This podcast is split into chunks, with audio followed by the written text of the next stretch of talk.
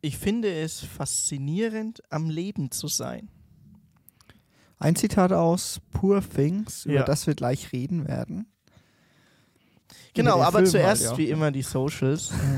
Also, wie immer könnt ihr uns auf Instagram folgen, auf unseren Allmannislost Instagram-Account, auch auf unseren Threads-Account. Ich tue es immer nicht sehr häufig erwähnen. Unseren Threads-Account powered by Meta und natürlich auch powered by Instagram, was ja natürlich der Einheitsbrei ist.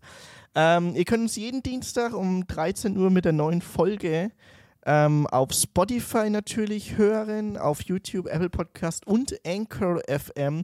Ihr könnt uns auch auf TikTok folgen und auf all diesen Kanälen könnt ihr uns auch gerne Feedback schreiben. Und ganz wichtig, abonniert den Kanal und aktiviert die Glocke, damit ihr keine Folge oder kein Snippet verpasst. Dann kommen wir zum Retro-Sonntag. Und da ist es so, dass wir über die Folge 8 reden, Rassismus im Fußball. Und ich muss mir tatsächlich sagen, wir kommen die Folge vor, als wäre die vor 3 Wochen gewesen. Also wir hatten die Folge, wir hatten damals über die Doku Schwarze Adler geredet. Das war Folge 8. Das war tatsächlich Folge 8. Mit der Frage, wer im WM-Kader 2014 Migrationshintergrund hatte. Und ich sag's mal, bevor wir es nochmal diskutieren, Boateng, Mustafi, Khedira, Özil, Podolski und Klose. Mhm. Und das waren 6 von 23. Und da haben wir drüber geredet und über die Doku, die sehr, sehr gut war. Und ich glaube, bis heute noch in der ZDF-Mediathek zu finden ist. Ja. Und ich muss sagen, vor allem auch ohne Erzähler, sondern nur über die Spieler, die da geredet haben. Ja, halt die Interviews. Ja.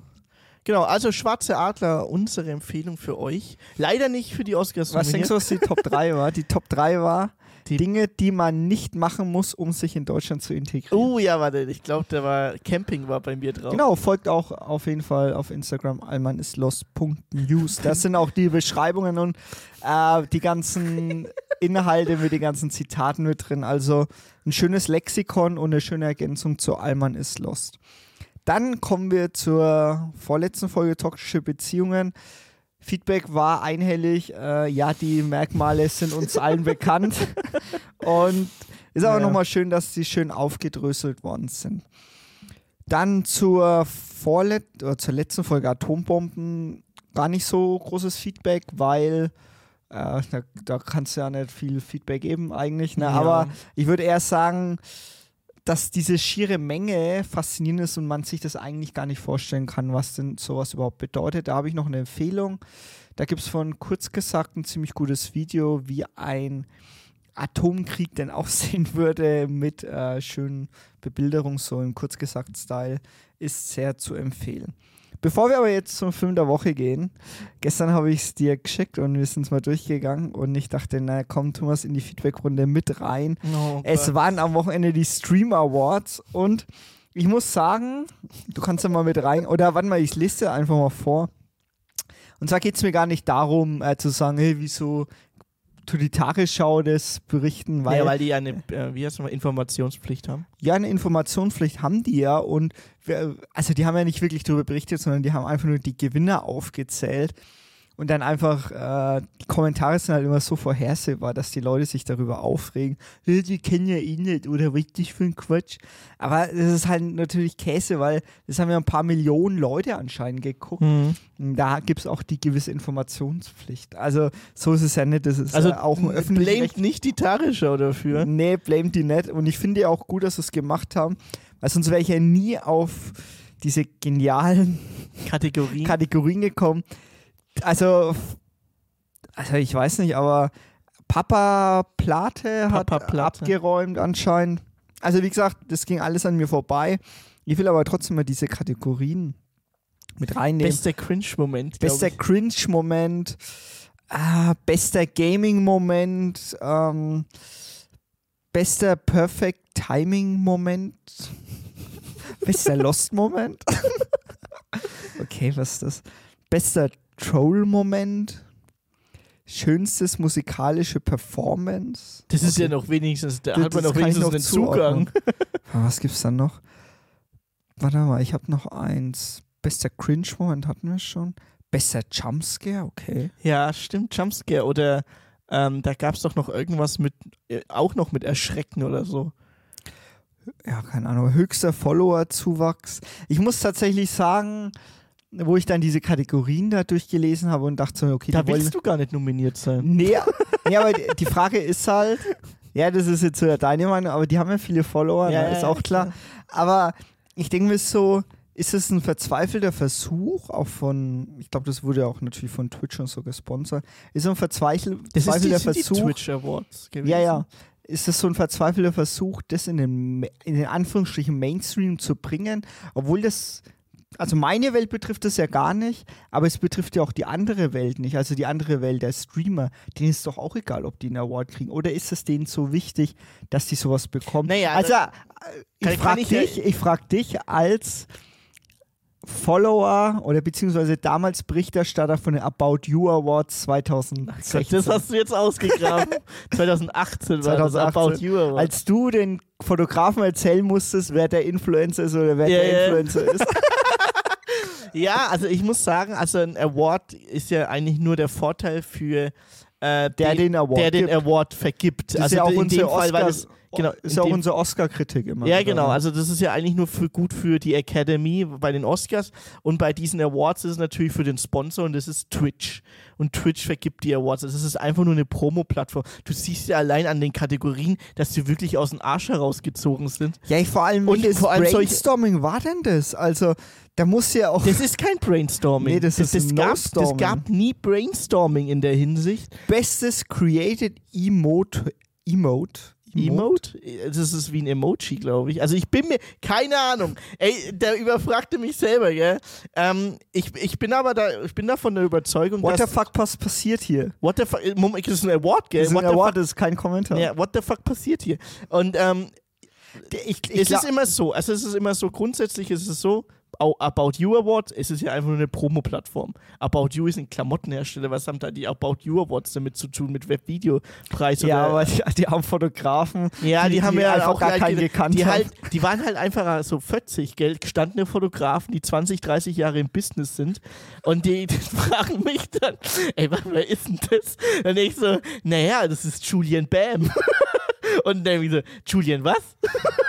Und dann habe ich mir gesagt, ja, ey, das ist halt auch ein Generationenkonflikt. Natürlich in den sozialen Medien hast du immer eine Fluktuation und es wird halt immer, ich sag's wie es ist, es wird immer cringiger und belangloser.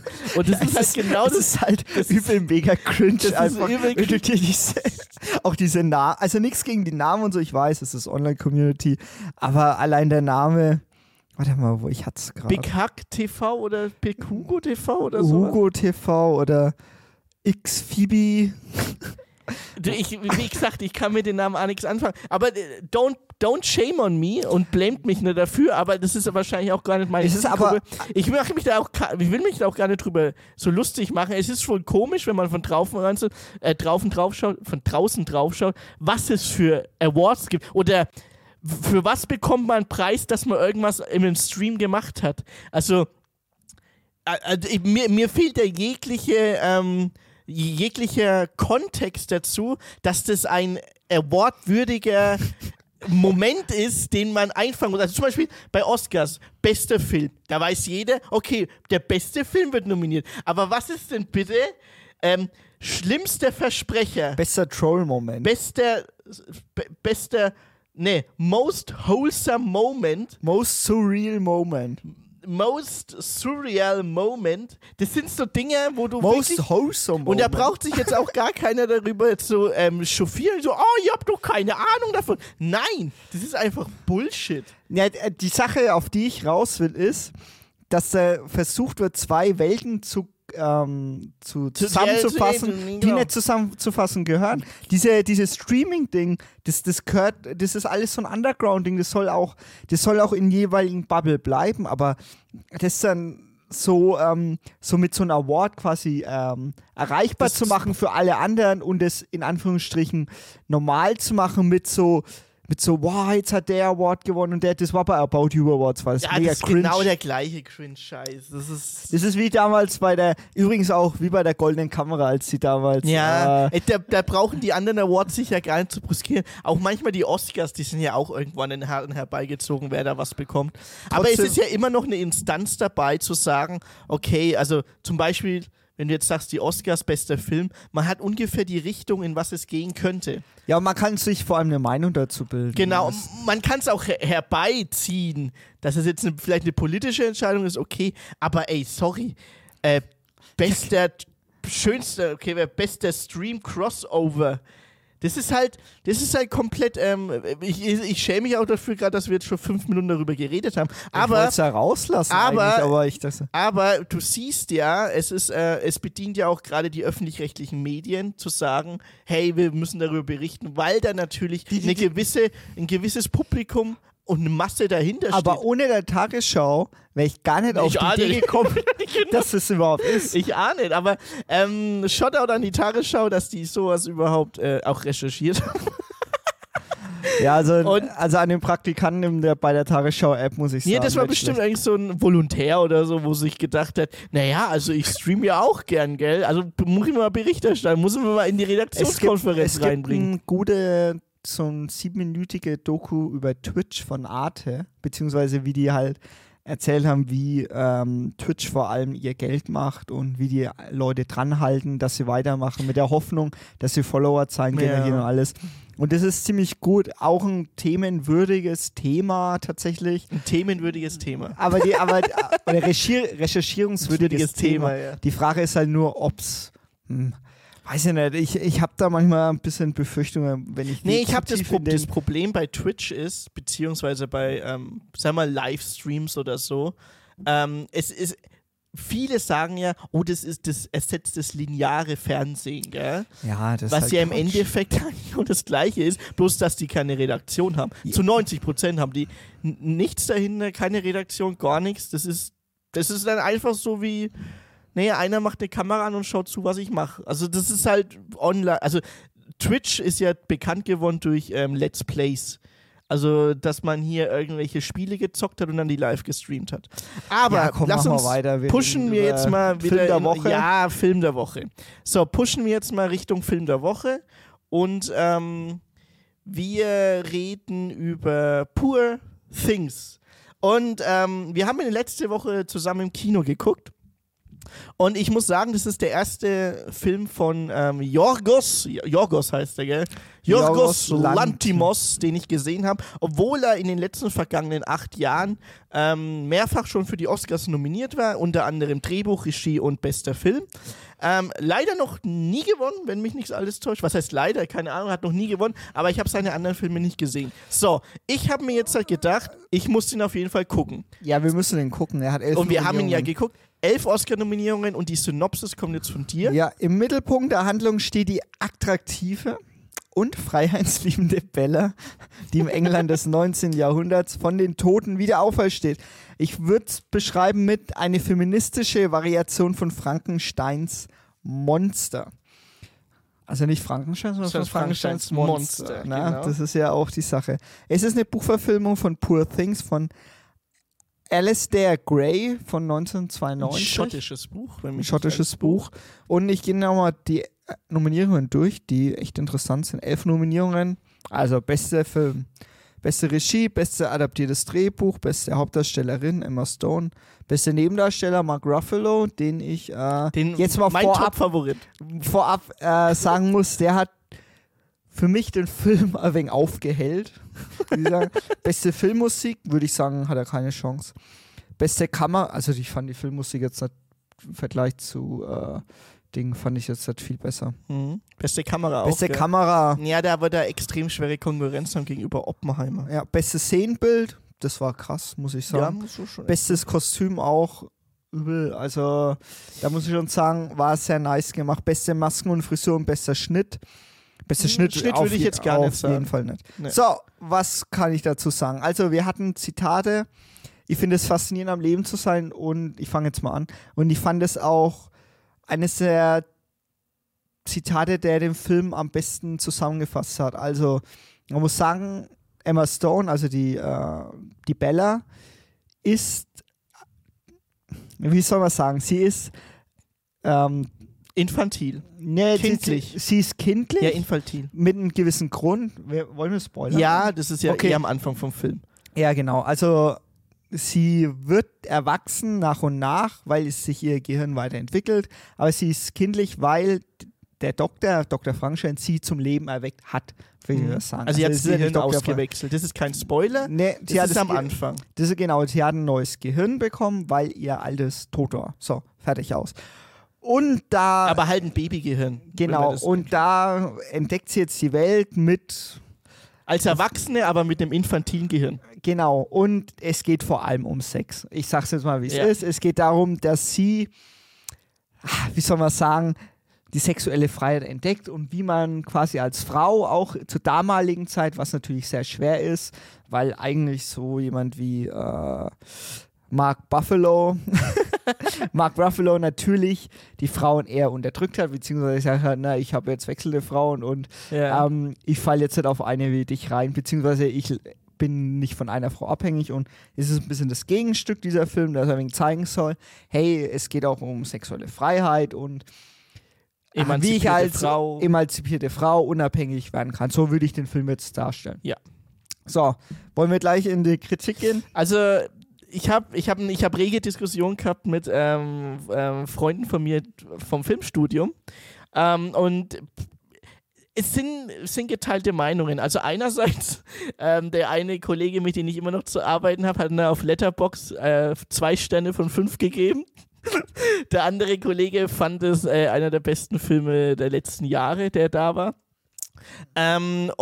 Ich bin der Meinung des ersteren Kumpels von mir. Also das ist jetzt auch eine Kritik, wo ich sagen musste, der Film geht 2,5 Stunden, gell? Mhm. Und ich war wirklich 45 Minuten im Film, am Anfang von 0 bis 45 Minuten.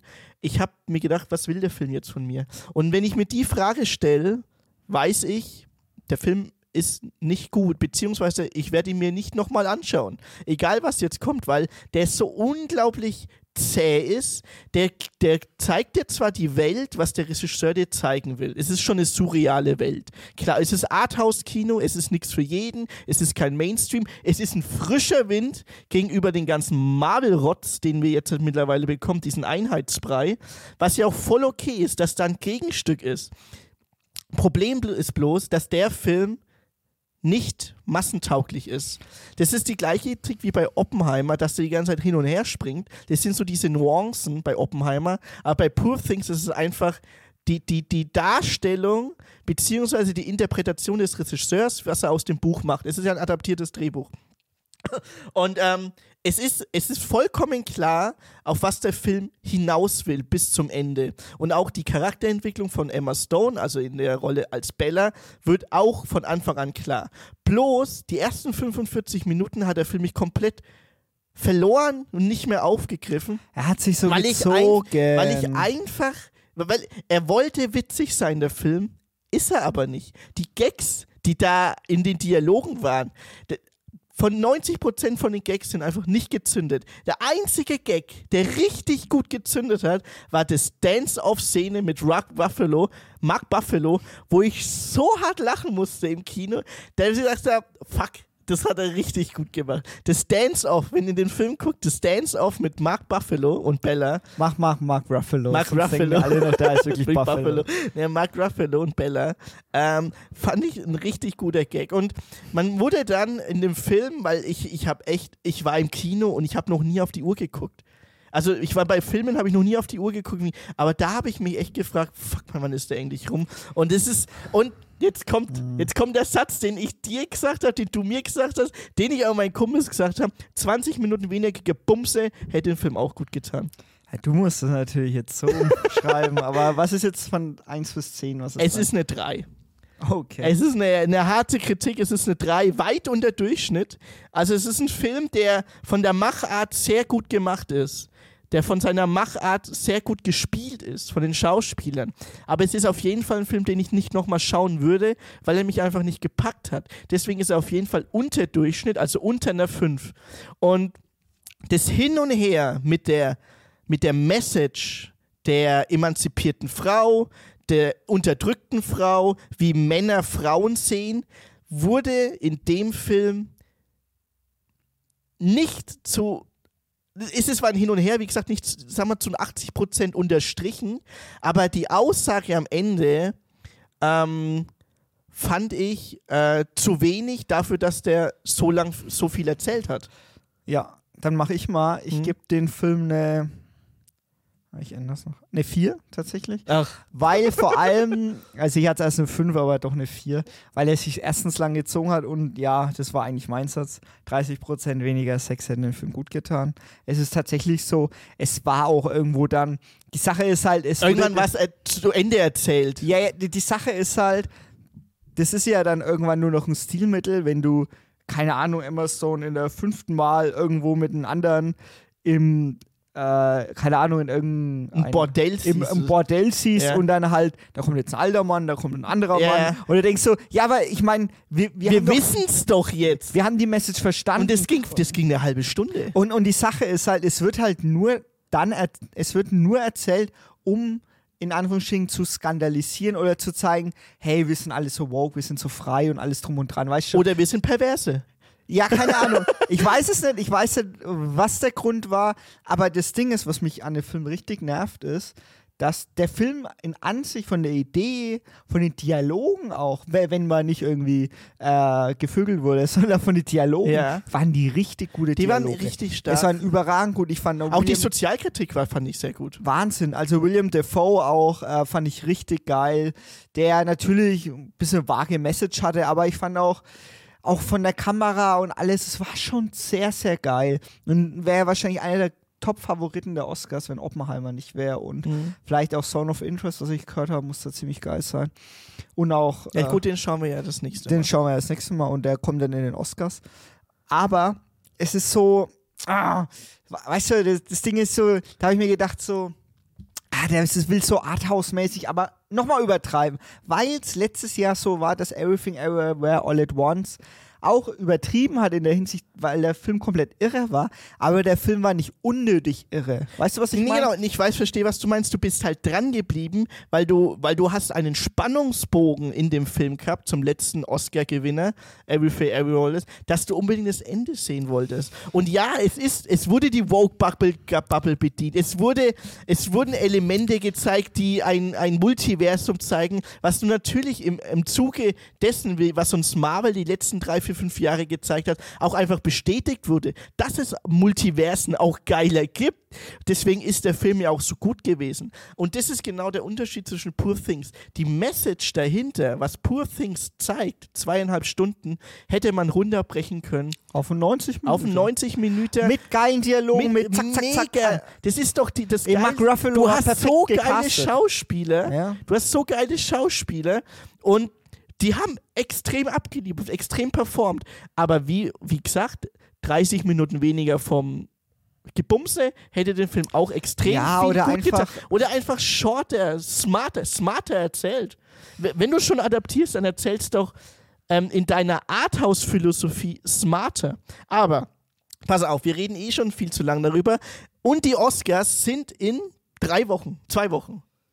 3 Wochen. Ungefähr 3 Wochen, wenn die Folge jetzt rauskommt. Am 11. 2 Wochen. 11. Genau, 11. Dann, März. Genau, ich bringe jetzt noch 2 Songs tatsächlich drauf. 2 Songs, okay. Also wir haben ESC-Gewinner von Deutschland. Das Lied fand ich nicht schlecht, tatsächlich. Ich tue den drauf, Always on the Run. 0 Punkte Deutschland. Also Endro, tu mir deine das ist Dauerkritik. So. Ja, ey, Alter. Nein, ich muss mir die anderen Lieder auch anhören. Okay. Nein, darum geht's mir gar nicht. Aber mir geht's nur darum, ich habe ja den Vorentscheid geguckt. Und ich habe den auch nebenbei geguckt, weil ich gar keinen Bock hatte. Na, sag ich süß ist. Ja. Ne? Weil aber, der NDR hat's ja immer noch, gell? Ja, der NDR hat's immer noch. Und ich habe rumgescrollt und dann kam plötzlich das Lied von Isaac und er hat angefangen zu singen und hab das Handy weggetan und so, ey, das ist ja jemand, der authentisch wirklich singt und wirklich abliefern kann. Und das ist das, was bei mir hängen geblieben ist. Deswegen tue ich den auf jeden Fall drauf, weil ich den Song gut fand, aber zum Thema Lieder, die gut waren, aber nie gewonnen haben, tue ich natürlich drauf. Ich tue natürlich drauf, You Are The Only One von Sergei Lazarev, ganz klar. Okay. Und deswegen, ja, Platz 2, gell? Ich glaube 2 oder 3 oder so. Also kommen wir zum Thema der Woche. Irgendwie auf die Waage und dann schauen wir aufs Gewicht und lachen.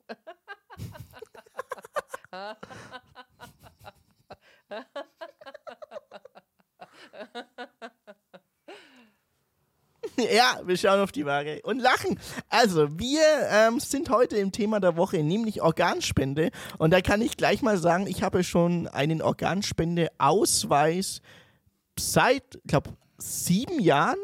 Du hast ihn mir nochmal erneuert, also du hast ihn mir nochmal ausgedruckt, weil ich ihn nicht mehr finden konnte die letzten 2-3 Wochen, als du die Folge vorbereitet hast. Und wir reden heute über Organspende und eigentlich die aktuelle Lage und wie es eigentlich auch ist in anderen Ländern. Genau, organspende-info.de, da findet ihr schon mal eigentlich alle Infos zusammengefasst. Und es gibt tatsächlich ab den 18.03. eine Neuerung. Und zwar ist es ja so, dass wir einen Organspendeausweis haben, auf den wir papiermäßig immer dabei haben müssen und bla bla bla. Ich muss mal hier meine Organspende-Ausweis putzen. Naja, also die Organspende kannst du auf dieses Kärtchen dann machen und da steht dann drauf Ja oder Nein zum Beispiel. Ne? Also innerhalb von einer Minute. Ja, ich habe mal ein Video gemacht mit dem Doc Mo. Organspendeausweis in einer Minute. Da gibt es 3 Varianten. Du kannst zur Apotheke dir einen ausdrucken lassen, du kannst dir online einen bestellen lassen und das zweite weiß ich gar nicht. Im Krankenhaus, klar. Genau, und also was vor allem wichtig bei dem Thema ist jetzt, dass ab den 18.03. geht nämlich das Organspenderregister online.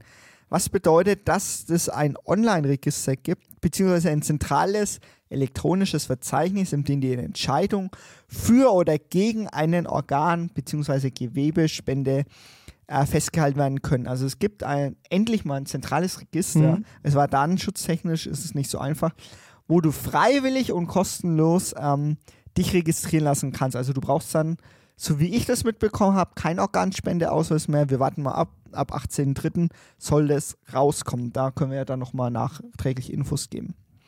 So, wieso reden wir eigentlich über Organspende? Und zwar gibt es da tatsächlich ein ziemliches großes Problem in Deutschland. Gehen wir erstmal zu den Fakten. Über 80% der Deutschen finden Organspende prinzipiell super. Die aktuelle Spendenbereitschaft hinkt aber im internationalen Vergleich allerdings ganz schön hinterher. Nur knapp 44% besitzen überhaupt einen Organspendeausweis. Das hat fatale Folgen für viele Patienten, die auf eine Organspende als letzte Behandlungsoption und teilweise auch Lebensrettung angewiesen sind. Also der Ist-Zustand ist, wie gesagt, jetzt immer noch dieser Plastikausweis, der ziemlich scheiße ist. Und dieses zentrale Register wird jetzt aber kommen. So, gehen wir mal auf die Statistik ein. Etwa 8.496 Menschen stehen in Deutschland auf der Warteliste für ein Spendeorgan. Die meisten von ihnen warten auf eine Spenderniere, das ist tatsächlich das meiste. 2022 gab es bundesweit 869 Organspenderinnen und Organspender und 743 Personen auf der Warteliste sind 2022 tatsächlich verstorben, also die haben so lange gewartet, bis es ist kein Spender gekommen für sie einfach. Es war einfach für sie zu spät. Das entspricht 10,3 Organspenderinnen je 1 Million Einwohner. Gegenbeispiel Spanien. In Spanien führt regelmäßig die Statistik an mit einem Schnitt von 46,0 Organspender pro Million. Was bedeutet, die haben viermal mehr auf die 1 Million umgerechnet. Was bedeutet, dass bei den so gut wie niemand auf der Warteliste stirbt. Und die Frage, die wir uns heute stellen in dem Thema ist, wieso sind andere Länder besser als Deutschland tatsächlich? Aber bevor wir dahin gehen, erstmal so eine Basic-Frage. Also die Niere ist ja die am häufigsten transplantierte Organ. Was kommt danach? Niere und dann müsste die Leber kommen. Leber, Lunge. Also Herz und dann Lunge. Und genau. Das also Leber so, auf 2. Genau. Warum Niere so oft? Weil es die 2-mal gibt. Nicht nur deswegen, aber ich glaube, weil die auch am häufigsten ausfällt oder weil die am einfachsten zu transportieren wird. Ich weiß es auch nicht genau. Beiden, ja.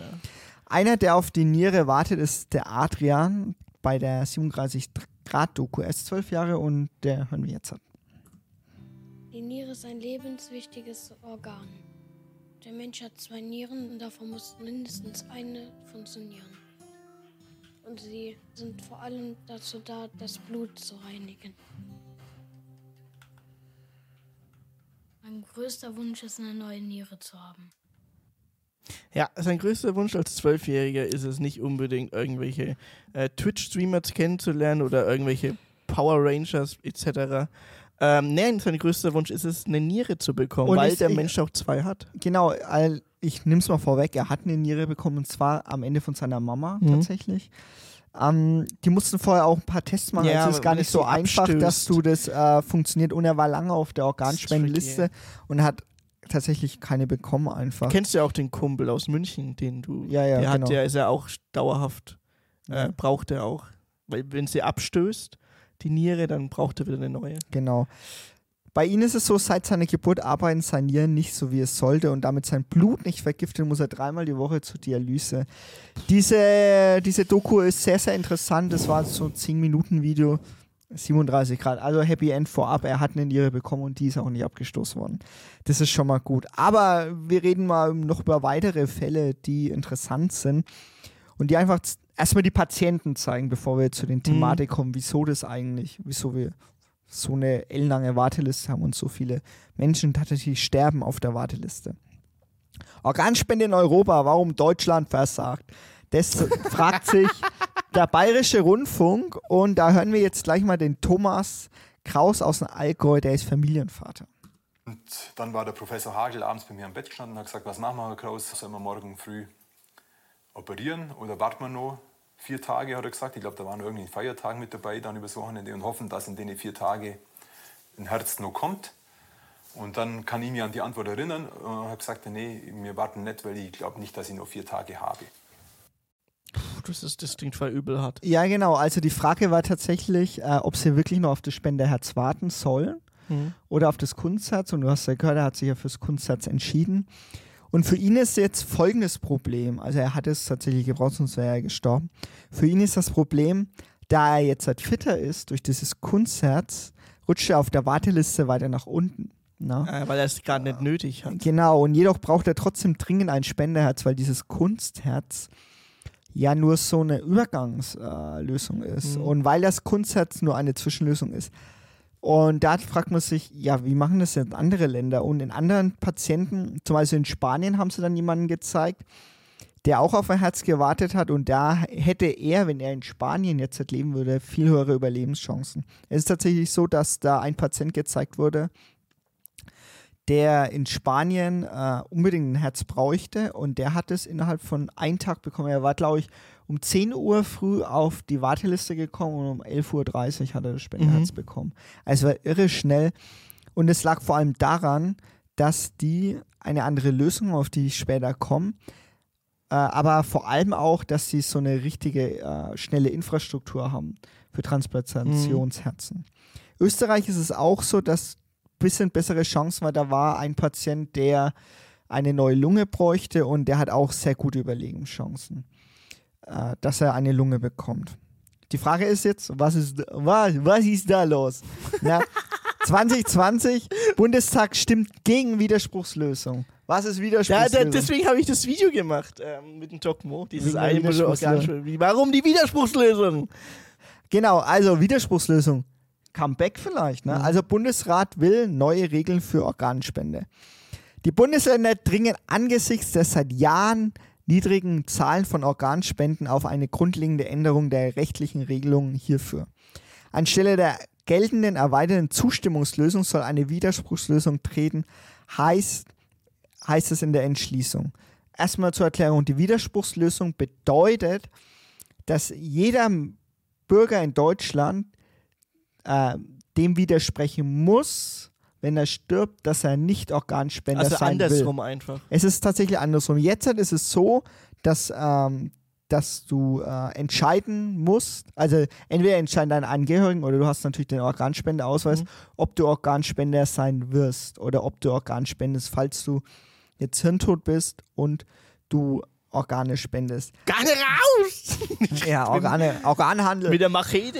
Aber mit der Widerspruchslösung, die in ganz vielen Ländern zurzeit auch etabliert ist, so wie in Spanien oder auch in der Schweiz ist es jetzt auch zum Beispiel. Mit der Widerspruchslösung ist es so, dass jeder automatisch Organspender wird und wenn er widersprechen möchte, muss er dies hinterlegen. Genau, also muss es halt... Genau. Grund wie gesagt, Grund, wieso die Bundesländer sagen, hey, wir müssen was machen, ist trotz intensiver Informationskampagne haben nach Umfragen nur ein Drittel der Bevölkerung einen eben diesen Organspendeausweis. Man muss auch sagen, es ist immer ziemlich cringe, wenn du beim Amt bist oder so, du dann, also die Idee war ja vom Bundestag, was ich eine der dümmsten Ideen überhaupt finde, dass du, wenn du dein Perso zum Beispiel kriegst oder überall diese Organspende-Flyer gibt, ne? Mhm. Oder du von der AOK zum 10.000. Mal so einen Organspende-Flyer gibt. Die Sache ist halt, du kannst ja tausendmal die Information bringen, aber die Leute, die dann Organspendeausweis machen wollen, die lassen das einfach liegen und sagen, ja, ist mir egal, oder auf so eine Plastikkarte. Das macht halt auch überhaupt keinen Sinn. Breite Unterstützung Ärzteorganisationen haben sich ebenso wie Bundesgesundheitsminister Karl Lauterbach mehrfach für einen neuen Anlauf der Widerspruchslösung stark gemacht. NRW-Gesundheitsminister Karl-Josef Laumann, den kennst du bestimmt. Ja, der Laumann. Verwies im Magazin Stern auf das Leid der mehr als 8.000 Menschen, die derzeit auf der Warteliste für die Spenderorgane stehen. Der Gesundheitsminister Maneluka von den Grünen erklärte, das Problem sei, dass nach wie vor von zu wenigen Menschen der Spenderwille dokumentiert sei. Also das Problem ist tatsächlich, viele Menschen würden spenden, hatten wir in den Umfragen gesehen, aber es ist nicht dokumentiert, weil sie sich zu Lebzeiten dazu nicht geäußert haben. Ja, aber es gibt natürlich auch Kritik vom Ethikrat. Der Berliner katholische Theologe Andreas Lob-Hüdepohl wandte sich unterdessen gegen die Widerspruchslösung. Organspende müsse immer eine freiwillige Entscheidung bleiben, sagte das Mitglied des Deutschen Ethikrats. Ist es aber auch immer noch. Ja, wir kommen jetzt auf die Argumente. Aber es gibt eine schöne Doku, die vor allem die Dringlichkeit zeigt, wie wichtig eben diese Widerspruchslösung aus unserer Sicht auch ist.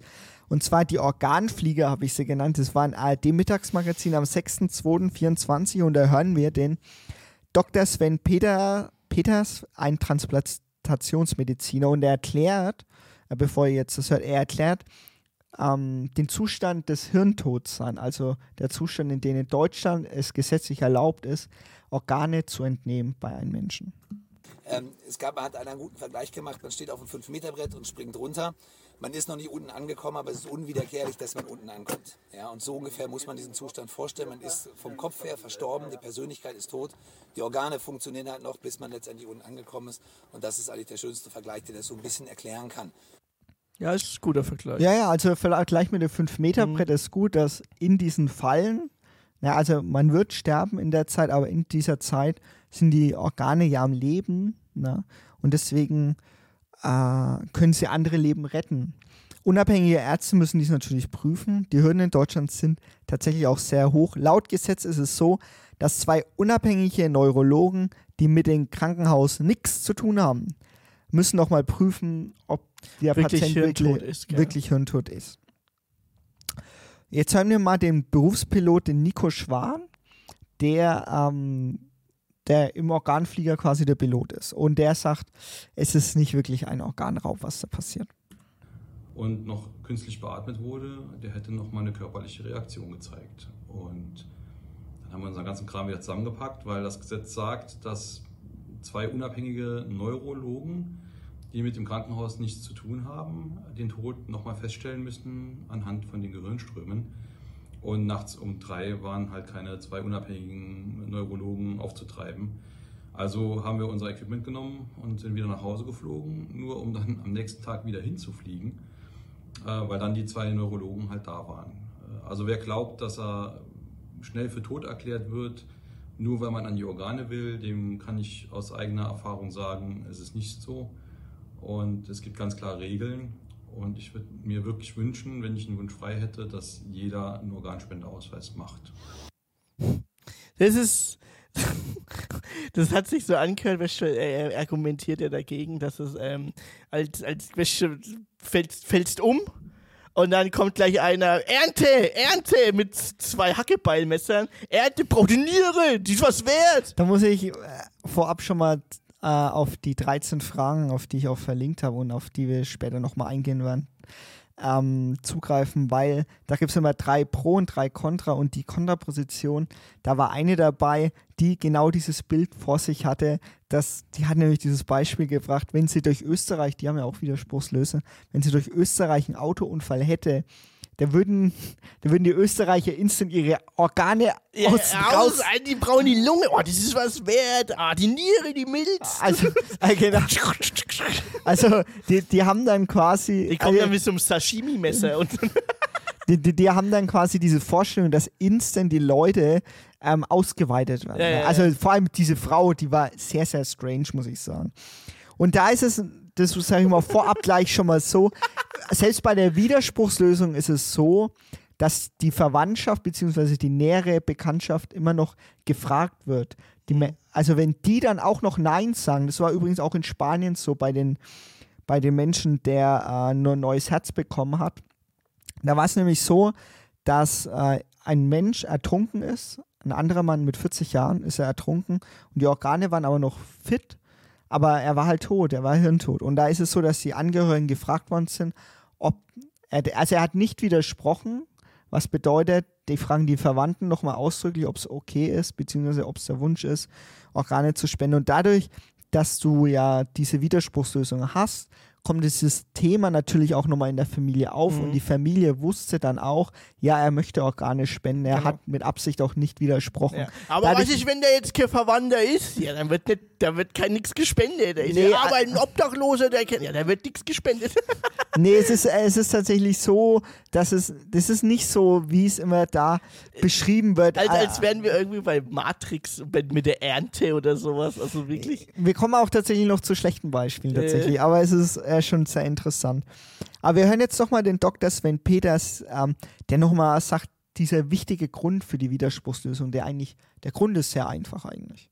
Uns Medizinern sind für die Widerspruchslösung, was nicht davon heißen soll, dass wir die Organe von allen Menschen haben wollen, sondern es geht letztendlich darum, dass man die Menschen nur dazu bringen möchte, zu einem Zeitpunkt einmal für den Nachmittag über den Tod nachzudenken, mit seinen Angehörigen darüber zu sprechen. Es geht nicht darum, dass jeder als Spender in Frage kommt, sondern einfach, dass man sich mit der Thematik mal auseinandersetzt. Weil wir glauben, dass, wenn es andersrum ist, man ein Organ braucht, man relativ schnell bereit ist, sich mit der Problematik auseinanderzusetzen. Eben. Das ist die Logik aller anderen Länder außer Deutschland. Ja, ich glaube, es gibt noch zwei andere Ausnahmen, aber rundherum ist es tatsächlich so, dass Deutschland eben diese Widerspruchslösung halt nicht hat und dadurch eher ein Nehmerland ist als ein Geberland, weil es ist tatsächlich so... Wir kriegen andere Organe aus der EU. Wir kriegen ja andere Organe tatsächlich aus der EU, die in Anführungsstrichen über sind, weil die eben diese Widerspruchslösung haben. Und es dadurch so ist, dass wir in Deutschland dafür profitieren, dass andere eben die Widerspruchslösung hat, die sie nicht haben. Das ist unfair. Und wieso es ganz wichtig ist, jetzt halt unabhängig von der Widerspruchslösung, aber jetzt halt von dem Organspendeausweis, dass es eigentlich sinnvoll ist zu sagen, man möchte nicht spenden. Da hören wir jetzt bei den 13 Fragen zum Thema Organe, automatisch spenden oder aktiv entscheiden, den Hilal Yahya. Ich hoffe, ich habe es richtig ausgesprochen. Er ist Neurochirurg und Transplantationsbeauftragter. Und er sagt Folgendes, es ist ganz wichtig, auch Nein anzukreuzen, wenn man nicht spendet, aus folgendem Grund. Kreuzen, weil ansonsten bin ich als Mediziner gezwungen, also per Gesetz auch gezwungen, die organprotektive Maßnahmen so lange fortzuführen, bis ich sicher bin, dass du keine Spenderin bist. Wenn aber ein Organspendeausweis da ist, dann werde ich sie auf jeden Fall einleiten, weil ich erklären muss, ob ich deinem Wunsch, Organ spenden zu wollen, auch gerecht werden kann. Dazu muss ich aber sehr viel Intensivmedizin betreiben. Ne? Ja, eben. Ja, es ist so, also sie sind als Mediziner gezwungen, auch laut vom Gesetz, Organe so lange am Leben wie möglich zu halten, um die Möglichkeit einer Spende immer noch gewährleisten zu können, dass wenn jetzt zum Beispiel ein Verwandter oder ein Freund oder so kommt, der sagt, ja, er hat ausdrücklich zu mir gesagt, er möchte spenden, dann ist es tatsächlich so, dass eben das dann passiert. Ne? Aber das ist ja auch, er ist ja für Organspende, er argumentiert aber auch so, dass die Leute sich auf jeden Fall damit intensiv beschäftigen müssen, sei es eine halbe Stunde, sei es 3 Stunden. Eigentlich das reicht ja eigentlich ein ganzes Leben lang, sich einmal damit zu beschäftigen, will ich spenden, will ich nicht spenden. Und das will er ja genau damit sagen. Ja. Auch Nein ankreuzen ist extrem wichtig. Jetzt kommen wir zu den Gegenargumenten vom Widerspruchsrecht, die habe ich mir aufgeschrieben aus den 13 Fragen. Wo ich tatsächlich bei manchen sagen musste, interessante Argumentation. Also eine Argumentation ist, dass man nicht alle Menschen als Staat erreichen würde, ne? Dass diese widersprechen können. Also es ist so, dass nach ihrer Ansicht Die eine war auch Theologin, hat auch gemeint gehabt, ist es so, es gibt Menschen, die so weit weg abgekapselt von allen sind, vom Staat, dass sie in ihrer eigenen Welt leben, überhaupt komplett politisch, in Anführungsstrichen, desinteressiert sind. Wir haben ja auch eine hohe Nichtwählerzahl, das darf man auch nicht vergessen. Und es gibt ja Menschen, die komplett ab von allen gekapselt sind und nicht mitbekommen würden, dass es eben diese Widerspruchslösung gibt und dann automatisch zu den Organspendern werden. Es ist tatsächlich so, dass auch die Verwandtschaft und Freunde und Familie immer noch sagen können, nein, ne? So vorab nochmal zu sagen. Aber es ist tatsächlich dieses Argument. Und da würde ich widersprechen, ich meine, erstens haben wir ein Perso, zweitens müssen wir uns irgendwo melden, drittens zahlen wir Steuern, viertens ist es auch so, dass wir, das Argument habe ich mir schon zurechtgelegt, warte mal kurz, dass wir auch eine gewisse Pflicht an der Teilhabe haben, dass wir ein Teil des Staates sind, jeder Einzelne von uns ist Bürger des Staates. Das ist also eine Marionette. Ja, yeah. Aber es ist, also diese Illusion der Freiheit gibt es ja in der Hinsicht gar nicht. Nee, wir sind nur so frei wie unser Reisepass. Ja, oder wir sind auch nur so frei, wie uns die Gesetze erlauben, auf die wir uns auch geeinigt haben, weil wir innerhalb dieses Grundgesetzes leben, weil wir innerhalb des Gesetzes leben. Dafür haben wir die Polizei, die uns zurechtweist, wenn wir bestimmte Grenzen überschreitet. Das sind so die Punkte, die das sind. Und da gab es noch der andere Punkt, den vor allem dieser Schweizer, ich würde eher sagen Aktivist oder Journalist dann gesagt hat.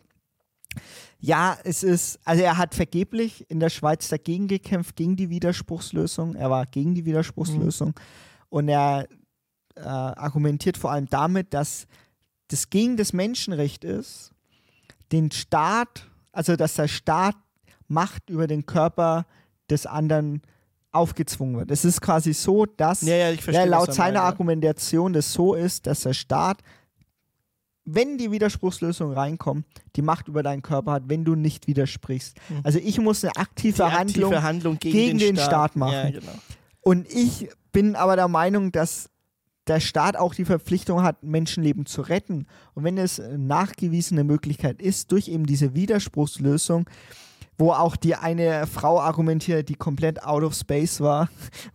Du hast ja auch geguckt, ich hab's dir geschickt. Die Frau, wo komplett out of space war, die hat nämlich gesagt gehabt, dass es keine wissenschaftlichen Studien dazu gibt. Aber du brauchst keine wissenschaftlichen Studien zu der Widerspruchslösung, wenn anderen die Widerspruchslösung haben und die höhere Spenderzahlen haben. Genau. Das ist einer der einzigen Parameter, die anders sind. In Spanien ist es tatsächlich so, dass sie bessere Transplantationsmedizin haben und alles drum und dran und Organspende viel schneller geht, ne? Aber es ist auch so, dass die Widerspruchslösung natürlich hilft. Und vor allem aus meiner Sicht, das wichtigste Punkt überhaupt ist, es ist ja laut Gesetz so, dass du Organspenden, also dass du am Leben erhalten werden musst. Genau. Ne? Das hatten wir ja gehört. Und der wichtigste Punkt ist, dass du die Entscheidung deiner Familie und deinen Freunden abnimmst. Weil die Familie und Freunde müssen dann entscheiden für dich, weil du dich nie damit beschäftigt hast, ob er eine Spende möchte oder nicht. Mhm. Und das ist wirklich eine Entscheidung, die Familie in der Trauerphase auch nicht treffen soll oder darf. Ja. Deswegen ist es wichtig, sich damit zu beschäftigen. Und es gab einen Vorschlag, den die drei Widersprecher tatsächlich gemacht haben, den ich aber tatsächlich gut finde, ist, dass auch im Schulunterricht zumindest, sagen wir mal ab der 5., 6. Klasse, das Thema Organspende zumindest mal ein paar Stunden behandelt werden muss. Dass es ein Pflichtunterricht ist, dass die sich 1-2 Stunden damit beschäftigen können, weil eben, auch wenn es hart klingt, es sterben auch natürlich immer Menschen auch recht jung und eben diese Menschen können auch Spender sein. Ein Beispiel werde ich gleich dazu bringen. Aber es ist aus meiner Sicht so, dass es wirklich auch gewisse, wie sagt man so schön, eigentlich dass es auch ein Gemeinschaftsgefühl stärken würde für Menschen. Es ist ethisch auch korrekt, das Gemeinschaftsgefühl so auszulegen, anstatt jetzt in die andere Richtung. Man also kann es ist aber ein Für und Wider, das kann ich voll nachvollziehen. Aber man kann tatsächlich auch gegenargumentieren. Also ich kannte diese Gegenargumente nicht, aber ich fand die sehr gut, dass sie in den 13 Fragen gebracht wurde. Aber ich bin der Meinung, dass man all diesen Argumenten auch widersprechen kann. Wie gesagt, in Spanien ist es so, dass die mit am besten sind. Das habe ich ja schon mal wiederholt. Frankreich, Irland, Italien, Schweiz und 12 weitere europäische Länder sowie die USA haben eben diese Widerspruchslösung. Ja, und in Deutschland ist es tatsächlich auch so, dass er hirntot ist. Bei Spanien ist es tatsächlich der Herztod. Mhm. Also da ist es ja auch schon so. Und die Infrastruktur ist natürlich eine ganz andere. Und wie gesagt, das Argument dafür, dass Angehörige das entscheiden müssen, ist tatsächlich auch ein Punkt, den jeder verstehen kann, ist, wenn die Ärzte kommen und sagen, ja, er ist tot oder sie ist tot, aber es ist so, dass die Organe lebendig sind und andere Menschen retten können. Dieses Verständnis dafür zu haben, dass jemand tot ist, obwohl die Organe leben. Das ist in der Situation heftig. Ja. Das ist heftig, aber es ist medizinisch halt so. Und wir hören jetzt mal die Tamara Schwab, die auch bei den 13 Fragen war, und sie sagt, es ist für sie ein neues Leben. Also im Vergleich zu dem, was ich vor der Transplantation noch hatte, habe ich im Prinzip wieder mein altes Leben zurückgeschenkt bekommen. Ich konnte früher keinen Sport mehr machen, ich konnte nicht mehr verreisen, ich konnte teilweise nicht mehr arbeiten. Ich war gezwungen, auch wieder zu meinem Vater zurückzuziehen mit 28 oder 27 Jahren. Und heute kann ich wieder arbeiten, ich kann wieder reisen, ich kann wieder Sport machen. Ich habe im Prinzip wieder ein normales Leben geschenkt bekommen. Ja, sie hat 2 Herzstillstände knapp überlebt und sie hatte einen genetischen Defekt und brauchte ein neues Herz. Und sie ist dankbar dafür, dass sie eben dieses neue Herz bekommen konnte. Bevor wir zum Ende kommen, vielleicht noch eine andere Geschichte. Also ein Kompromiss. Gab es noch vom Ethera, den ich euch nicht vorenthalten will, ist, dass die gemeint haben, es gibt ein Ja, ich will spenden, Nein, ich will nicht spenden und ein Vielleicht, um jemanden zu benennen, der für einen entscheiden soll. Aber ich glaube, das sind die, wogegen die Widerspruchslösungen sind, natürlich auch dagegen, weil die dann sagen, ja, da fragt mich der Staat ja trotzdem. Ja, also die wollen halt dieses... Ja, dieses Bevormunden, das ist nicht denen ihr Ding. Genau. Ein Beispiel habe ich aber noch, was ich eines der schönsten Beispiele für Organspende finde oder fand, ist von der Last Week Tonight von John Oliver bei den Organ and Body Donations, wo es tatsächlich auch so ist in den USA, viele Menschen auf der Warteliste sterben, aber da liegt es vor allem an der Struktur von der USA. Die haben irgendwie 50 verschiedene Organspendeorganisationen und Planer. Und dann gibt es die Geschichte von Alyssa Sandy. Sie wäre ohne ein neues Herz gestorben. Und die 20-jährige Kate wurde von einem Betrunkenen überfahren und getötet. Und dieses Herz hat die 20-jährige, die Kate konnte sie dann, ist gespendet worden an Alyssa Sandy. Und ihr Herz rettete Alyssa ihr das Leben. Und 10 Jahre danach ist die Alyssa zu der Familie von Kate gegangen und hat ein Geschenk gehabt für die Mutter vor allem. Und die haben ein Geschenk gehabt mit einem Teddybär, wo das innen drin, wenn man drauf drückt, das Herzschlag von ihr, aufgenommen wurde. Und sie hat quasi diesen Teddybär der Mutter gegeben und sagt, das ist das Herzschlag von deiner Tochter. Sie lebt in mir quasi weiter. Das ist der 10-0er-Film, Oscars.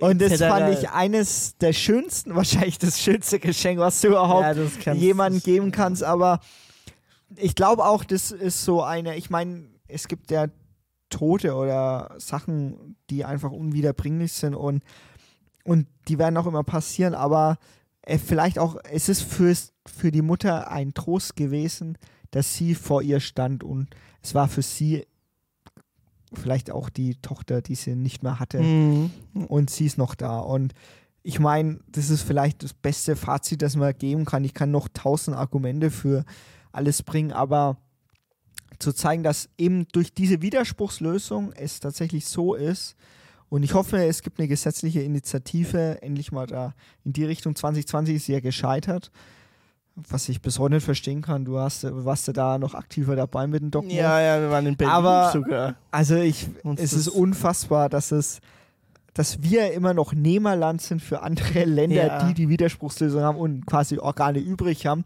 Und wir als Deutschland können denen nicht aushelfen mit Organen. Obwohl wir obwohl die meiste Bevölkerung in Europa haben. Genau, und wir ja eigentlich anderen Menschen auch helfen könnten. Also es ist für mich wichtig und richtig, einen Organspendeausweis zu haben, wer noch keinen hat. Ich habe euch die Infos verlinkt. Und es ist wichtig und richtig, dass der Gesetzgeber Richtung Widerspruchslösung geht. Die klingen ja wie der Marsianer, der vor 14 Tagen mit seinem UFO gelandet ist und jetzt sich ansieht, wie die Lage in Deutschland ist. Das ist, also da muss ich Credits, Props an Lindner. Herr Lindner, Sie können auch dafür abstimmen. Das stimmt. Und ich finde, ich kannte ja die ganze Rede.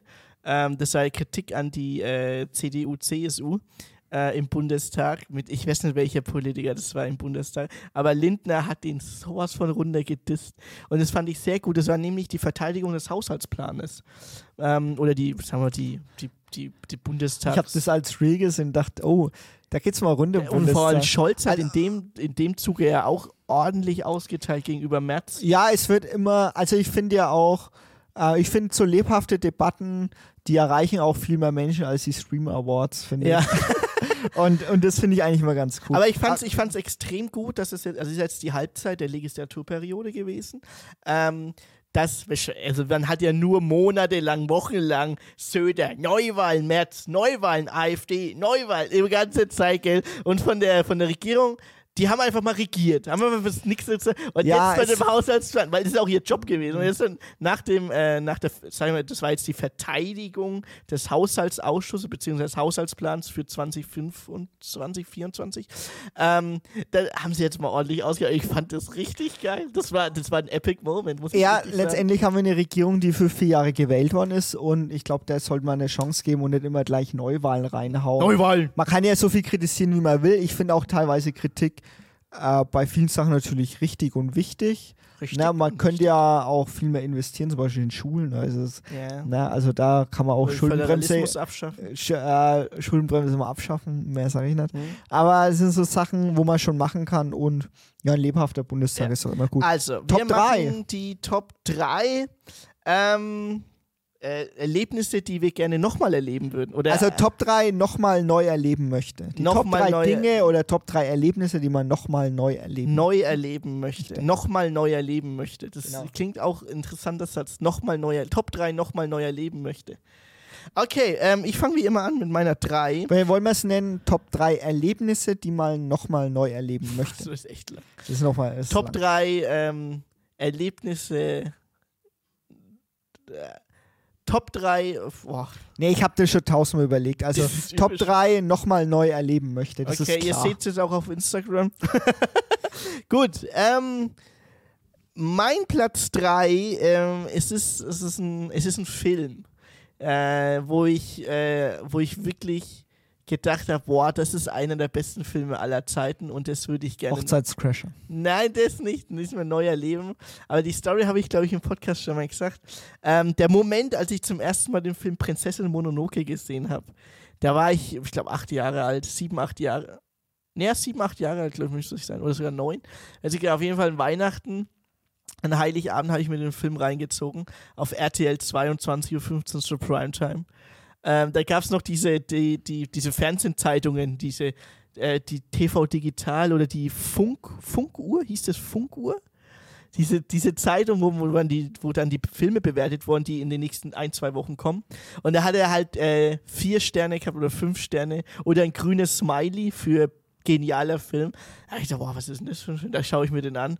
Und dann habe ich dir nach dem Film gesagt, der dauert ungefähr so 2 Stunden, also ein bisschen mehr als 2 Stunden, habe ich zu dir gesagt, ey Chris, ich habe den besten Film aller Zeiten gesehen. So ein guter Film. Das war auch der erste Film, den ich mir aktiv auf eBay auf DVD kaufen wollte, mit 9 Jahren, wo ich sage, ich muss den Film haben. Und der Moment, wo mich ein Film so krass überzeugt hat, zu sagen, Alter, ich muss den nochmal sehen, das ist einer der besten Filme. Das ist zum Beispiel, das geht auch für andere Filme, aber bei dem Film ist es am heftigsten bei mir hängen geblieben. Prinzessin Mononoke zum ersten Mal wieder schauen. Nein, die Geschichte hast du schon erzählt, vor 5, 6 Folgen, glaube ich, war das. Ja, es ist wirklich auch ein epischer Film, ne? Ja, da bleibst du dran und du versinkst da, ne? Ja, du bist nach 10 Minuten in der Story drin. Die Heldenreise geht direkt los mit der Held muss aufbrechen. So, meine 3 ist erst einmal Party mit Wish. Ah, oh, das kenne ich auch noch. Der erste Mal Party mit Wish. Das also vielleicht cool. Zur Erklärung. Also Disco halt, oder? Ja, ja, genau. Also Club, bei Disco. Uns in der Region sagt man zu den erziehungsberechtigten Ausweis Wish. Oder Mutti-Zettel. Mutti, ja, also ich hab das nicht so genannt. Mittlerweile sagt man jetzt Mutti-Zettel. Im Airport in Würzburg gibt es ein extra, auf der Internetseite gibt es dann Mutti-Zettel zum Ausdrucken. Genau, also vielleicht zur Erklärung, es ist ein wie soll man sagen? Erziehungsberechtigte. Also wenn du noch nicht 18 bist, aber schon 16, bedeutet es, du darfst nur bis, also es gibt bestimmte Clubs, wo du nur bis 12 Uhr drin bleiben darfst. Und wenn du aber jemanden hast, der über 18 ist, also zumindest was bei uns so über 18 ist, der dann unterschreibt für dich, dass du länger bleiben kannst. Also da muss ein Elternteil unterschreiben, muss der 18-Jährige unterschreiben. Ne? Und dass ich dann quasi länger bleiben darf. Es ist aber da ich ja nicht so der große Trinker bin, ne, habe ich dann eher auf denjenigen aufgepasst, der für mich unterschrieben hat. Ja, ja. Der ist... Das ist auch heftig. Und ich weiß nicht, ob das jetzt doch was so geht. Und dann musst du dann beim Türsteher deinen Ausweis abholen. Da musst du mal deinen Ausweis abholen. Und wenn du dicht wie sonst was warst, dann heißt du, ey, also ich will das jetzt nicht länger. Also ich habe da schon schlechte Erfahrungen gemacht. Ja. Ich kann nicht. Wie also, der, wo für dich unterschrieben hat, ist schon Hemm. Ja, und wo ist mein Ausweis? Ja, Es war ein schöner Regelmäßigkeit so. Dass, also letztendlich. Vor allem, wenn man Fußballspieler in der U19. Zum Thema Pretty Privilege vielleicht noch. Als Mann hat man es schwerer gehabt, jemanden zu finden, der einen für einen unterschreibt, als Frau. Ja, das stimmt. Also als Frau hast du wirklich immer jemanden gehabt. Also die Freundinnen von uns haben immer jemanden. Vor allem ein Typ, der gar nicht im Auto gesessen war. Der kam dann von irgendwoher. Ja klar, unterschreibe ich für dich. Ein Typ noch nie gesehen, gell? Irgendwo mal auf Instagram irgendwie anschrieb. Ich habe immer für meine Freunde erst unterschrieben, bevor ich für eine andere. Genau, ich habe auch immer für meine Bros unterschrieben. Bevor ich hier irgendwelche... Wildunterschrift gemacht habe. Ja, am besten war es auch so, die, für die ich unterschrieben habe, die fahren auch bei mir im Auto bitte mit. Aber also, sonst kommst du dann nicht immer Hemm. Das ist ein Problem. So, wo ist er denn jetzt? Ich muss auf den aufpassen. Also ich würde das gerne nochmal erleben, weil ich glaube mit 16 war ich tatsächlich zum ersten Mal, also ich war vorher schon in irgendwelchen Dorfdiskus, klar, aber mit 16 war ich zum ersten Mal im Club, damals in Dettelbach, der leider zu ist. Capitol Music Palace. Ja, das muss man jetzt nicht ausführen. Aber da war ich zum ersten Mal mit Wish drin und ein Kumpel hat dann einen gefunden, der für jemanden gefunden, der gesagt hat, ja, ich unterschreibe für euch beide. Also der hat auch jemanden gekannt, der 18 war. Da waren wir zusammen drin und es war für mich eine Offenbarung, weil das eigentlich eine andere Welt war, plötzlich. Ne? Ja, man ist erwachsen. Man ist tatsächlich erwachsen. Man kannte das immer schon, oh, wie ist das so im Club oder so. Und es war wirklich, also haben wir wirklich getaugt und es war wirklich schon geil, das erste Mal drin. Vor allem, ich war ja in meinen jüngeren Jahren, kam ich immer recht nerdy rüber. Ne? Und ich war wegen mehr so introvertiert vielleicht. Und da war im Freundeskreis tatsächlich auch viel überrascht. Hey, wieso warst denn du im Club? Ja, stimmt. Stimmt, das ist mir aber auch passiert. Wieso warst du denn? Hey, was machst denn du hier? Ja, Alter, ich war dann tatsächlich noch in der 9. Klasse oder so und bin dann am Montag in die Schule gekommen und schau mich drei Schulkollegen so an, was ist denn du, wieso warst du denn feiern? Hätte ich dir nicht zugetraut. Ja, klar, ich feiern. Erzähl ich. Hab sogar für Leute unterschrieben. Mit 16. So, also, ey, das ist eine geile. Das war dein Platz 3, gell? Ist mein Platz 3. Mein Platz 2 ist auch sehr nostalgisch. Es ist, wenn man das erste Tor geschossen hat in der Fußballmannschaft. Also wirklich in dem Verein, wenn du Fußball. Kannst du dich noch dran erinnern? Ich kann mich noch dran erinnern. Das war da. Vor 2 Jahren. Hä? Nein. Nee, da war ich glaube, ich war da. Da bin ich schon in die andere Mannschaft gewechselt, zum anderen Dorf, weil hier keine Mannschaft mehr war. Dann habe ich mein erstes Tor, glaube ich, mit 9 Jahren geschossen in der E-Jugend. E-Jugend, U11 heißt das, glaube ich. Weil D-Jugend war U13, ich war U11. Und dann habe ich da mein erstes Tor geschossen. Und das Krasse war, ich bin im Jahr darauf Torschützenkönig geworden bei uns. Und ich hab, pass auf, das ist die wahre Story. Also wenn man mal ein Knipser ist, dann knipst man halt auch gern, gell? Wahre Story. Ich war in der U11, da haben wir gegen den Tabellenführer gespielt. Das war das 6. Spiel. Und ich habe in der Saison noch kein einziges Tor geschossen, gell? Und das war sogar, gab sogar einen Zeitungsartikel. Pass auf. Und dann 7. Spiel, dann das 6. Spiel gegen Tabellenführer und wir waren Zweiter, gell? Und die waren ungeschlagen. Und die haben Anstoß. Wir erobern den Ball, ich stürme nach vorne, à la Luca Toni, à la Patrick Schick, à la Serhu Girassi, kriegt den Ball in die Mitte und schießt die drei langsamsten Spieler. Oh, genau. Ja. Und schießt 10 Sekunden nach dem Anstoß das Tor, das 1-0. Und ich so, Alter, ey, das Gefühl, gell, wenn man mal... Klar, erstes Tor oder Tor, was man ewig lang, wenn man dann das Knipsen anfängt. Und dann bin ich immer noch Torschützenkönig in der Saison. Also das erste Tor, was man schießt in der wirklich regulären Saison in einer Liga, wenn man in einem Verein Fußball spielt. Also jetzt nicht irgendwo am Bolzplatz mit irgendwie Freunde, Rocks oder so, sondern wirklich mit einem Team, mit Schiedsrichtern, wo du wirklich sagst, fuck ey, das ist jetzt Druck. Du hast Zuschauer da. Und ich war echt ein guter Stürmer, muss man schon sagen. Ich war auch mal im Tor, aber das war so ein Kapitel, was ich nicht nochmal haben will. Ich war Torwart, da viel zu klein im Tor. Und erstes Spiel als Torwart.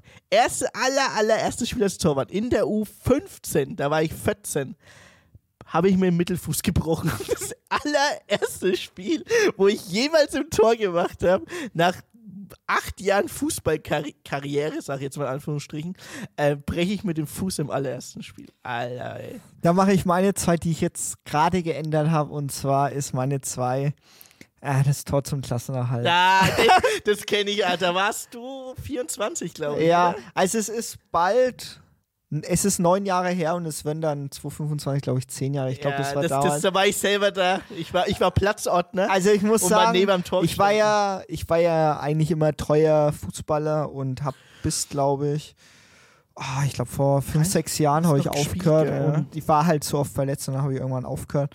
Und leider gibt es den Verein leider nicht mehr, beziehungsweise den Verein gibt es noch, aber die Fußballabteilung gibt es leider nicht mehr. Aber ich muss sagen, wir hatten damals...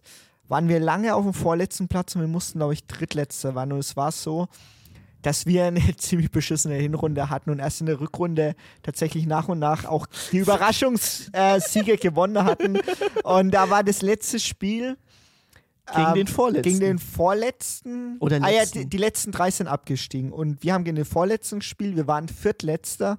Und der Drittletzte hat natürlich mit seiner zweiten Mannschaft angeblich gespielt, aber die haben die halbe erste gehabt und haben gewonnen. Und wir mussten tatsächlich auch gewinnen. Sonst wären wir abgestiegen gewesen. Mhm. Und da war es dann so, dass wir 1-0 hinten waren. Ja, da war ich auch tatsächlich nicht ganz unschuldig, weil mein Mann... Du warst Sechser. Mein Mann hat das Tor geschossen tatsächlich. Und dann haben wir dann noch 2-1 geführt gegen... und dann war es... Es war 3-1. Es war zwischenzeitlich 3-1 für euch gestanden. 3-1 und dann war es 3-2. Und dann habe in den letzten 10 Minuten vor... So ein geiles Tor. Letzten 10 Minuten, ich sage jetzt mal, Shoutout an Thomas, das war die geilste Vorlage, die du gemacht hast. Kam der Steckpass durch und ich bin tatsächlich als Sechser durchgelaufen und keiner ist mitgelaufen. Ich war dabei, ich hab's von außen gesehen. Das war ein Doppelpass, den siehst du in der Bundesliga nicht einmal. Also wirklich, zack, klatsch, mit der Hacke weiter und Torwart kommt raus. Ihr müsst euch so vorstellen, gell? Torwart kommt raus und der Chrissy, war einfach den Schritt schneller und lupft den Ball über den Kipper, der da schon im Halbspagat lag und lupft den ins lange Eck rein und ich stand nebendran, wo der Ball ins lange Eck rein ist und ich so wow! Und dann bist du an die Tribüne gerannt. Die halbe Tribüne, die war auf 2 Meter Höhe, die sind runtergefallen vor Freude. Das war so geil. Wir sind alle auf dich drauf. Und ich so, ja Mann, 4-2, ja Mann!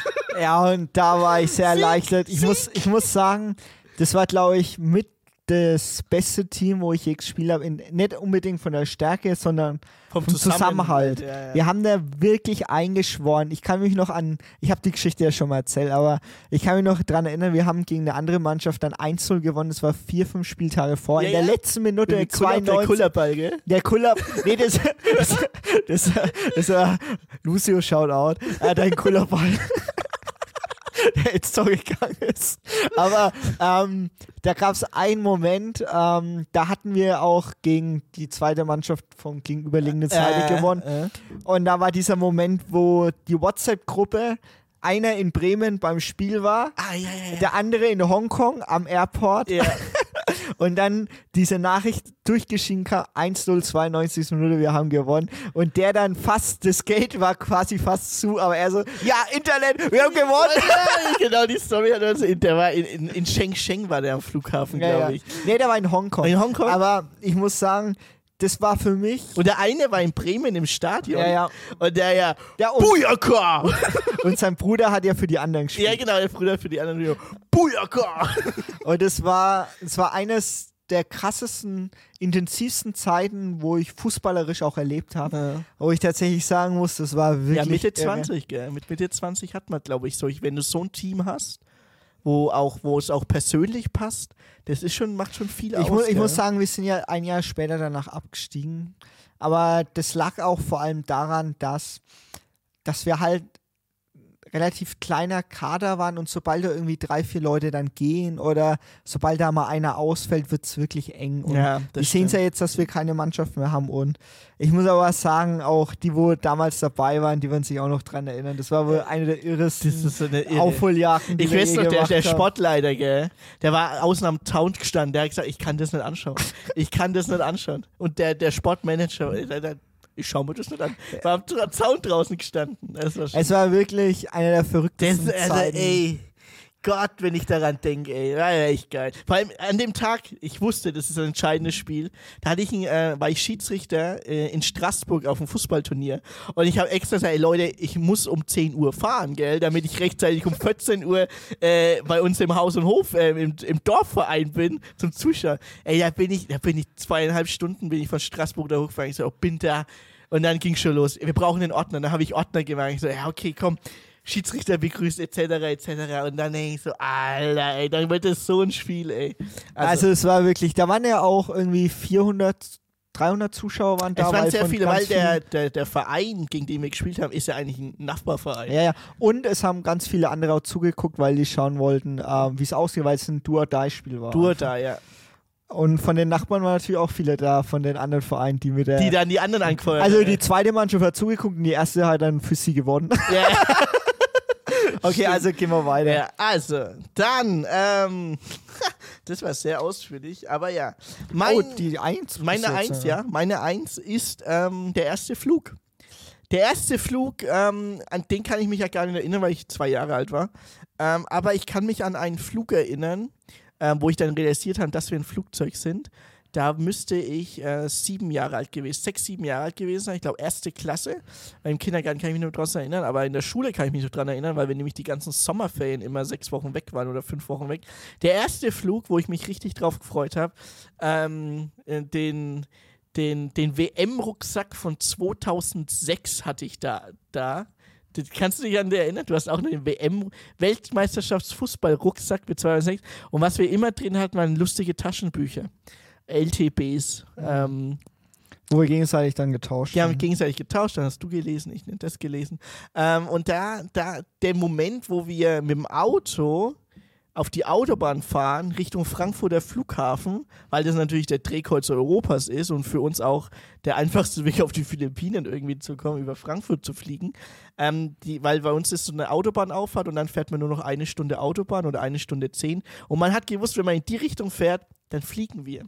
Und immer der Moment, wenn ich auf die Autobahn selber jetzt zum Beispiel hochfahre, ich muss irgendwo auch in die Richtung, aber nicht zum Flughafen, habe ich immer das Gefühl, Mann, ist das ein geiles Gefühl, innerhalb der nächsten 24 Stunden bist du auf der anderen Seite der Welt. Ja, dieses Gefühl kannst du gar nicht beschreiben. Nee. Ne? Es ist wirklich eines der Sachen, die dadurch, dass wir ja auch regelmäßig immer Sommer drüben waren, ist es ja so, dass du dich mal darauf vorbereitest. Und wenn du zum Beispiel dann nach Würzburg gefahren bist und du bist ja an diesem Schild vorbei Richtung Frankfurt, ja, ne, ist es dann immer so, jetzt wäre schön, wenn wir jetzt halt abbiegen. Irgendwann sind wir dann abgebogen und dann war so, geil, jetzt geht's los. Die Koffer hinten im Auto gepackt, alles voll, Übergepäck, wie immer Übergepäck. Ich glaube, jeder der in seine Heimat fliegen muss, das heißt jetzt mal interkontinental oder kontinental, das heißt auch mal Türkei oder so, ihr habt immer Übergepäck. Ihr nehmt immer viel zu viel Zeug mit. Aber haben wir ja auch. Wir haben auch einmal viel zu viel Zeug mitgenommen. Und dementsprechend waren auch unsere Trips extrem heftig geplant. Also, weil wir mussten ja gefühlt zu fett immer alles Mögliche mitnehmen, was geht. 6, 7 Koffer dabei. Also wir hatten ja mehr Zeit am Flughafen, auf dem Rollband verbracht, teilweise als dass wir bei der Passkontrolle gefragt wurden. Das ist ja auch eigentlich ein Unding, wie viele Sachen wir immer dabei haben. Aber es ist halt Familie, gell? Das ist halt einfach so. Ja. Aber ja, der Moment, wo du zum ersten Mal, wo du dann wirklich realisierst, oh ja, in 24 Stunden bin ich auf der anderen Seite von der Erde, ist schon ein epischer Moment. Und wenn man den zum ersten Mal realisiert, möchte man gerne auch wieder so ein Gefühl haben, dass man, das eigentlich ist ein extremes Glücksgefühl, dass man in der privilegierten Lage ist, so etwas überhaupt erleben zu dürfen und zu können. Ja, also meine Sachen, die es nicht geschafft haben, das ist eine Geschichte, ich weiß nicht, ob er uns hört, aber es ist so, dass wir einmal zum ersten Mal selbstständig zu McDonald's gefahren sind. Und zwar war ich auf dem Roller hinten drauf gekommen. Auf dem Roller hinten drauf gekommen. Wir waren irgendwo zelten oder so. Yeah, dann haben wir die Bestellung aufgenommen. Keine Ahnung, 20 Cheeseburger oder so. Dann sind wir mit dem Roller zur Weggis gefahren. Ja, da hatten wir gerade einen Führerschein. Ja, das war ein schöner Moment, weil zum ersten Mal ein bisschen... Also ich bin nicht gefahren, sondern ich bin nur mitgefahren. Aber es ist so...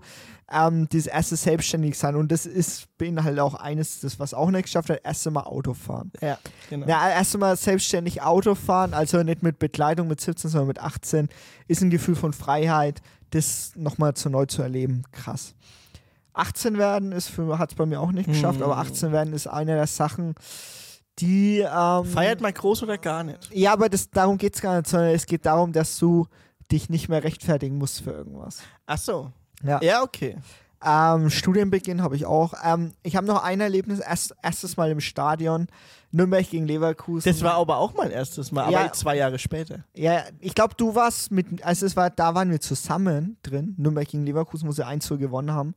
Ich war das erste Mal, als ich im Stadion war, Nürnberg-Leverkusen, wo sie 2-1 gewonnen haben. Okay, also 1-0, wo sie gewonnen haben, 33. Da habe ich geholt, dass du ins Stadion gehen durftest, ich aber nicht. Ja. Ja, ich glaube, da war ich dann ohne dich drin tatsächlich, weil da warst du 7 oder 8. Ich glaube, da durftest du nicht. Jung, ja. Und es war der Sieg zum Klassenerhalt am 33. Spieltag. Leverkusen ist dadurch nicht Meister geworden. Ach, und dadurch ist Dortmund Meister geworden. Aber Nürnberg hat den Klassenerhalt geschafft. Ja, aber mein erstes Mal ist tatsächlich, also meine Nummer 1 ist selbstständig reisen. Und zwar ist es so, dass ich das erste Mal geflogen bin, alleine nach Amerika war das, nach San Diego. 2012, gell? Oder 2014. 2014 auch, oder das war zu der Zeit auch. Ja. Oder zum Beispiel Urlaub mit Freundin oder sowas. Also selbstständig reisen, dass du selbst alles organisierst. Und das ist so eine Sache, die man neu zum ersten Mal leben möchte, weil das was komplett Unbekanntes ist. Also wir sind ja immer, haben unsere Eltern quasi alles gemacht, haben den Reisepass organisiert. Im Squad sind wir gereist. Ja, aber mal, unsere Eltern haben den Reisepass gehabt, haben alles gehabt, und da musstest du dich um nichts kümmern. Jetzt bist du, der die Tickets ausdruckt. Und jetzt bin ich's, der die Tickets ausdrucken muss, und die Persos hat, die Reisepässe hat, die Kopien hat. Und das, wenn man das erste Mal macht, das erste Mal, wo ich tatsächlich allein geflogen bin, war nach Amerika. Und danach nach Indien. Und das war auch alles selbstständig, wo du dann machen musstest, erledigen musstest. Und das sind so die Sachen, wenn du die zum ersten Mal machst, das ist schon was Besonderes. Ich überlege, ob 18 werden vielleicht doch meine 1 ist, weil 18 werden ist, glaube ich, wichtiger. Also die Nummer 1 ist 18 werden, und das war jetzt nur eine Anekdote. Ja, okay. Gut, also wir rappen ab. Wir haben echt eine extrem lange Folge jetzt. Wollten wir gar nicht, aber unsere Einleitung war einfach viel zu lang, weil uns Poor Things wahrscheinlich so aufgeregt hat. Aber nichtsdestotrotz... Nee, der Streamer Award. Der Streamer Award, ja, okay. Ich wollte es schon weglassen. Ja, aber nichtsdestotrotz... Jeden Dienstag 13 Uhr auf Spotify, Anchor FM, Apple Podcast und natürlich auch als Videopodcast auf YouTube. Abonniert auf jeden Fall alle Kanäle und aktiviert die Glocke, damit ihr auf jeden Fall keine neue Folge verpasst. Abonniert uns auch auf TikTok und Instagram, da lade ich immer gerne die Snippets hoch als Reminder für euch, was denn aktuell in der Folge überhaupt so los ist. Kommentiert ruhig drunter, ich versuche auf jeden Fall zurückzuschreiben. Hört auf bitte zu beleidigen, die lösche ich. Das löschen wir eh direkt. Wir löschen eh deinen direkten Kommentar. Also, oder irgendwelche oder Verschwörungsideologien oder so ein Scheiß da. Das brauche ich gar nicht. Dafür ist unser Kanal einfach viel zu seriös aufgebaut und wir wollen nicht irgendwie solchen Leuten eine Plattform geben. Also, wie immer, nächste Woche 13 Uhr, neue Folge Allmann ist Lost auf allen Kanälen, die ich jetzt benannt habe. Dann wünsche ich euch auf jeden Fall ein schönes Wochenende, wenn ihr uns am Wochenende hört, aber wenn ihr uns direkt am Dienstag hört, wie die meisten Zuhörer das machen, sehe ich ja in den Statistiken, wünsche ich euch auf jeden Fall auch eine schöne Restwoche und dann hören wir uns bis nächste Woche. Ciao, ciao. Ciao.